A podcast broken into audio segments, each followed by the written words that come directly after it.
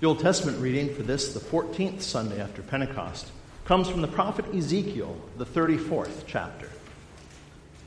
For thus says the Lord God Behold, I, I myself will search for my sheep and will seek them out. As a shepherd seeks out his flock when he is among his sheep that have been scattered, so will I seek out my sheep. And I will rescue them from all places where they have been scattered, on a day of clouds and thick darkness and I will bring them out from the peoples and gather them from the countries, and will bring them into their own land. And I will feed them on the mountains of Israel by the ravines, and in all the inhabited places of the country. I will feed them with good pasture, and on the mountain heights of Israel shall be their grazing land. There they shall lie down in good grazing land, and on rich pasture they shall feed on the mountains of Israel. I myself will be the shepherd of my sheep and I myself will make them lie down, declares the Lord God. I will seek the lost, and I will bring back the strayed, and I will bind up the injured, and I will strengthen the weak, and the fat and the strong I will destroy. I will feed them in justice. As for you, my flock, thus says the Lord God Behold, I judge between sheep and sheep, between rams and male goats. Is it not enough for you to feed on the good pasture, that you must tread down with your feet the rest of your pasture, and to drink of clear water, that you must muddy the rest of the water with your feet? And must my sheep eat what you have trodden with your feet, and drink what you have muddied with your feet? Therefore, thus says the Lord God to them Behold, I, I myself will judge between the fat sheep and the lean sheep, because you push with side and shoulder and thrust at all the weak with your horns, till you have scattered them abroad. I will rescue my flock. They shall no longer be a prey, and I will judge between sheep and sheep, and I will set up over them one shepherd, my servant David, and he shall feed them. He shall feed them and be their shepherd. And I, the Lord, will be their God, and my servant David shall be prince among them. I am the Lord, I have spoken. And this is the word of the Lord. Fear the Lord, you his saints. Many are the afflictions of the righteous.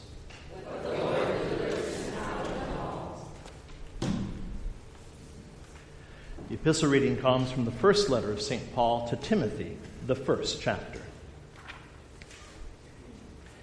I thank him who has given me strength, Christ Jesus our Lord, because he judged me faithful, appointing me to his service, though formerly I was a blasphemer, persecutor, and insolent opponent.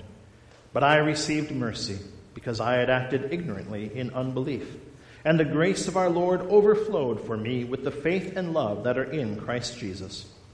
The saying is trustworthy and deserving of full acceptance that Christ Jesus came into the world to save sinners of whom I am the foremost. But I received mercy for this reason, that in me, as the foremost, Jesus Christ might display his perfect patience as an example to those who were to believe in him for eternal life. To the King of ages, immortal, invisible, the only God, be honor and glory forever and ever. Amen. And this is the word of the Lord. We rise for the reading of the Gospel. the Holy Gospel that serves as the text for our sermon this morning comes to us according to St. Luke, the 15th chapter. Now the tax collectors and sinners were all drawing near to hear Jesus, and the Pharisees and the scribes grumbled, saying, This man receives sinners and eats with them. So he told them this parable. What man of you, having a hundred sheep, if he has lost one of them, does not leave the ninety nine in the open country and go after the one that is lost until he finds it? And when he has found it, he lays it on his shoulders, rejoicing. And when he comes home, he calls together his friends and his neighbors, saying to them, Rejoice with me, for I have found my sheep that was lost. Just so, I tell you, there will be more joy in heaven over one sinner who repents than over 99 righteous persons who need no repentance. Or what woman, having ten silver coins, if she loses one coin, does not light a lamp and sweep the house and seek diligently until she finds it. And when she has found it, she calls together her friends and neighbors, saying, Rejoice with me, for I have found the coin that I had lost. Just so, I tell you, there is joy before the angels of God over one sinner who repents. And this is the gospel of our Lord. Grace, mercy, and peace to you from God our Father and from our Lord and Savior, Jesus Christ. Amen. Well, today here at Trinity, we celebrate Rally Sunday. And it's a tradition that Lutheran churches have had for a long time. It's a festival to kick off another year of Christian education, an opening day of Sunday school, time to rejoice in the fact that we are able to bring the Word of God and Christian education to the youth, to the elderly, to the people of all ages of this congregation and this community. As we do so, we are thankful for the teachers, for the helpers, for the administrators who put in the time and the effort to teach everybody. We're thankful for the students, both the new ones and those who are returning and have been here for years. We're thankful for their families, for trusting them to our care for taking the time to get them up a little bit earlier in the morning, get them dressed and in the car and over here to come to Sunday school. But most of all, we are thankful for God's holy word that we have the privilege of teaching. We're thankful that God has given us Holy Scripture, preserved it from generation to generation, and given us the joy and the opportunity to share that word with the young of our area. Now, faithful Lutheran education is unlike what you might find in other churches.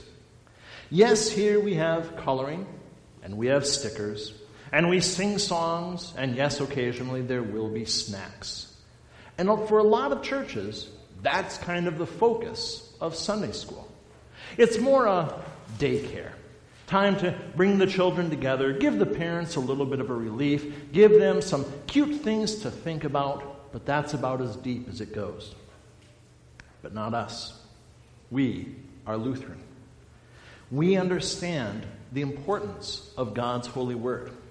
We understand that God's word does not just start applying to your life once you reach a certain age, and that's when you need to really start thinking about it.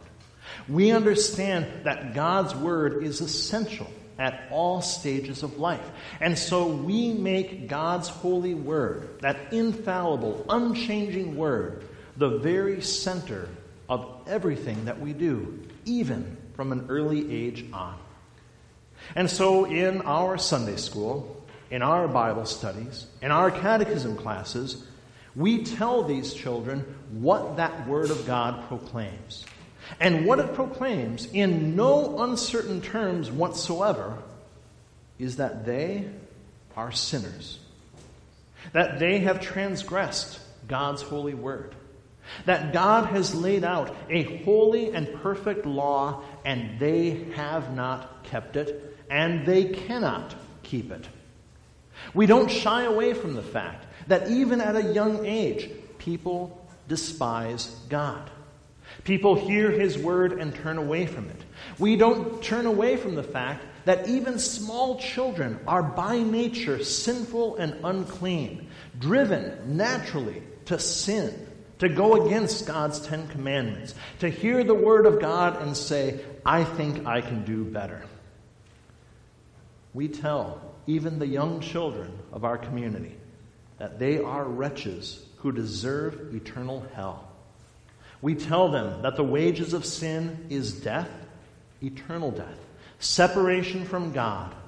We tell them that the world is wrong in its proclamation that whatever you believe, as long as you believe something, you'll get to heaven one way or another. We proclaim that harsh truth that Jesus alone is the way, the truth, and the life. And we do these things not because we hate these children and want to scare them but we do it because we speak the truth. God's word does not change to suit our comfort level, to suit our culture, to suit what we want it to say. God does not have a moving goalpost.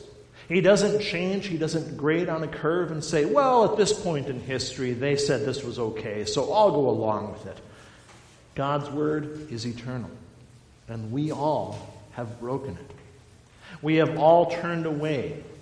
We, like sheep, have gone astray, despising the Good Shepherd, ignoring what he has to say for us.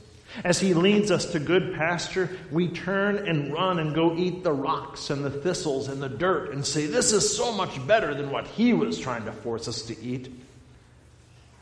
We proclaim the law of God at all stages in our Christian education.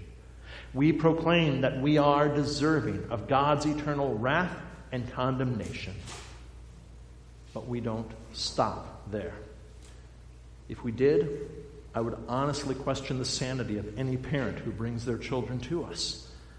Because we proclaim that harsh reality of God's law.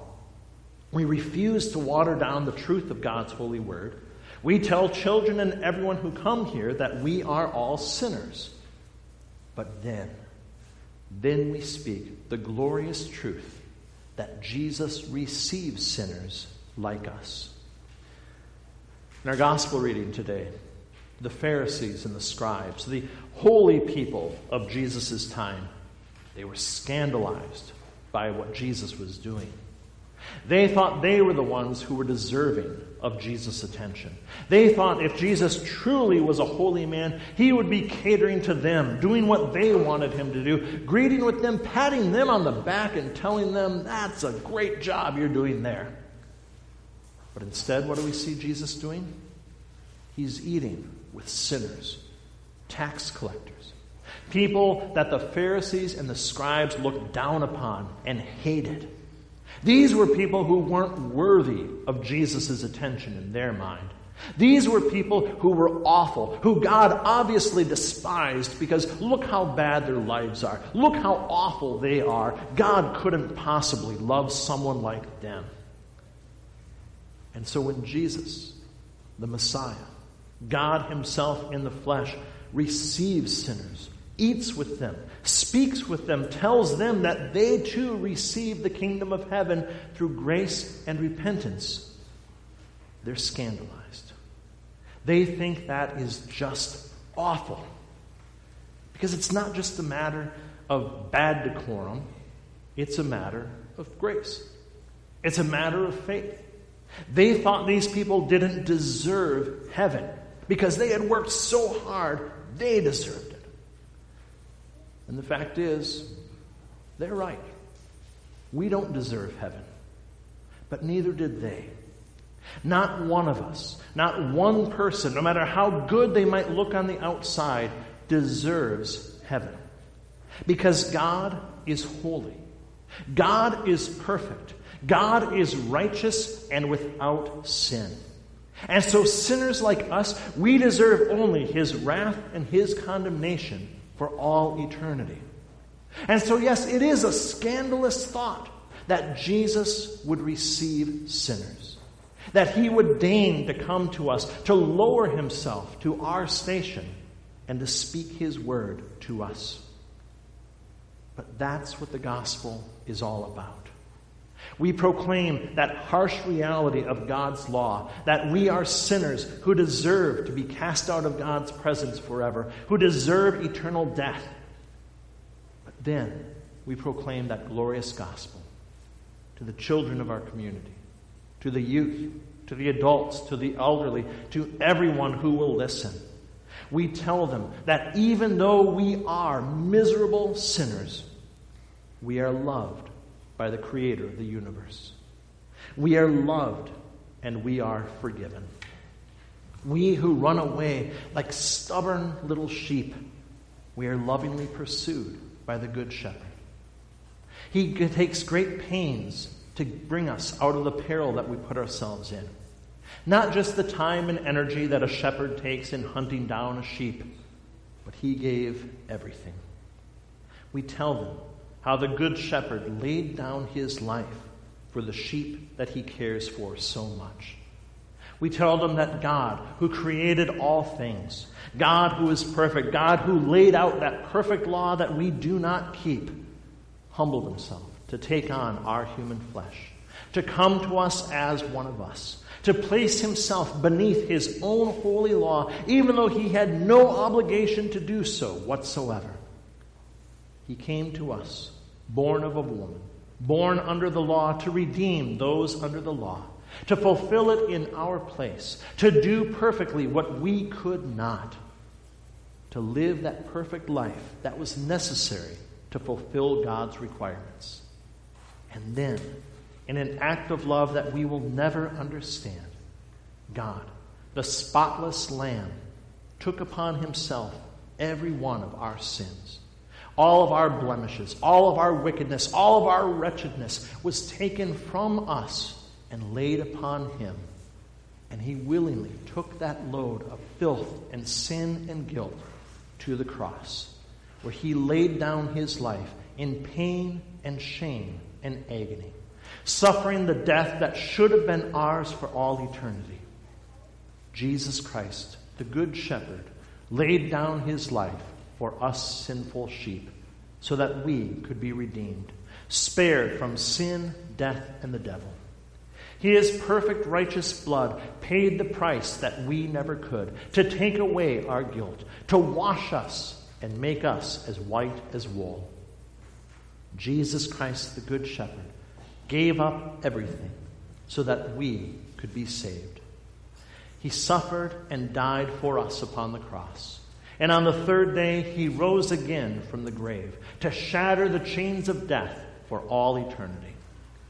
All those who look to him in faith, all who hear the word of God and keep it, all who look to him as their Redeemer and Savior will rise again to eternal life.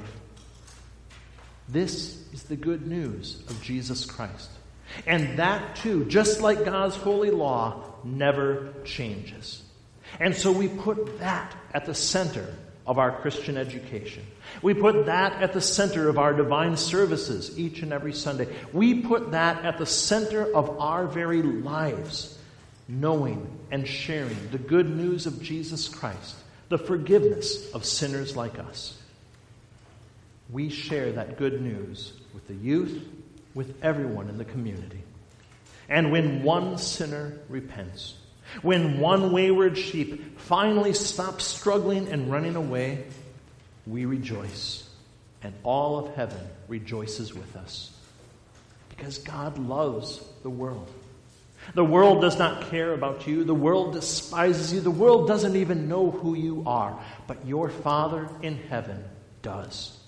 He knows the number of hairs on your head. He knows you better than you know yourself, and He loves you more than you could possibly know.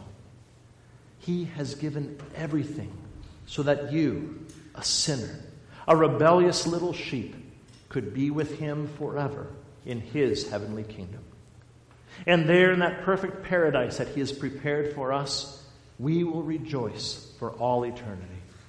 There will be no more pain and suffering no more sin or temptation. No more sorrow. No more death. Only the eternal joy of singing out God's praises for all eternity. And so, in many ways, church, Sunday school, it's just a prelude to the eternal kingdom that awaits us. As we gather here in God's holy presence, as we hear His word, as we sing out His praises, this is a foretaste of the feast to come as we will see with our own eyes our Heavenly Father. We will hear His words with our own ears. We will sing out in perfect harmony His praises with our own voices. That's the message that we proclaim through our Christian education. That's the message that we as Christians cling to in a world that despises us, in a world of change and hurt and pain and darkness. That's the message that we joyfully share with all people so that they too could know the truth. That's the message that we are kicking off today and what we proclaim every single day as a faithful congregation hearing the Word of God. We don't water down God's law, but neither do we change His gospel. We tell children and youth and adults and everyone that they are indeed sinners and they need to repent. But we tell them also that Jesus, the Messiah, God Himself in the flesh receives sinners like us. Not just to dine with us, not just to make us feel a little bit better. He receives us undeserving sinners into His eternal and perfect kingdom. He receives us with open arms to that glorious paradise of heaven. He receives us and He rejoices over us because He has restored us as His beloved children. The truth, the harsh truth, is that all have sinned and fall short of the glory of God. And that's a truth that we refuse to shy away from because it is a truth that we all desperately need to hear. But even more important than the truth of God's law, we believe, teach, and confess the glorious truth of the gospel of our Lord Jesus Christ. That by his cross alone, by his empty tomb alone, you are forgiven of every one of your sins, and eternal life in heaven is yours. To God alone be all glory, now and forever. Amen.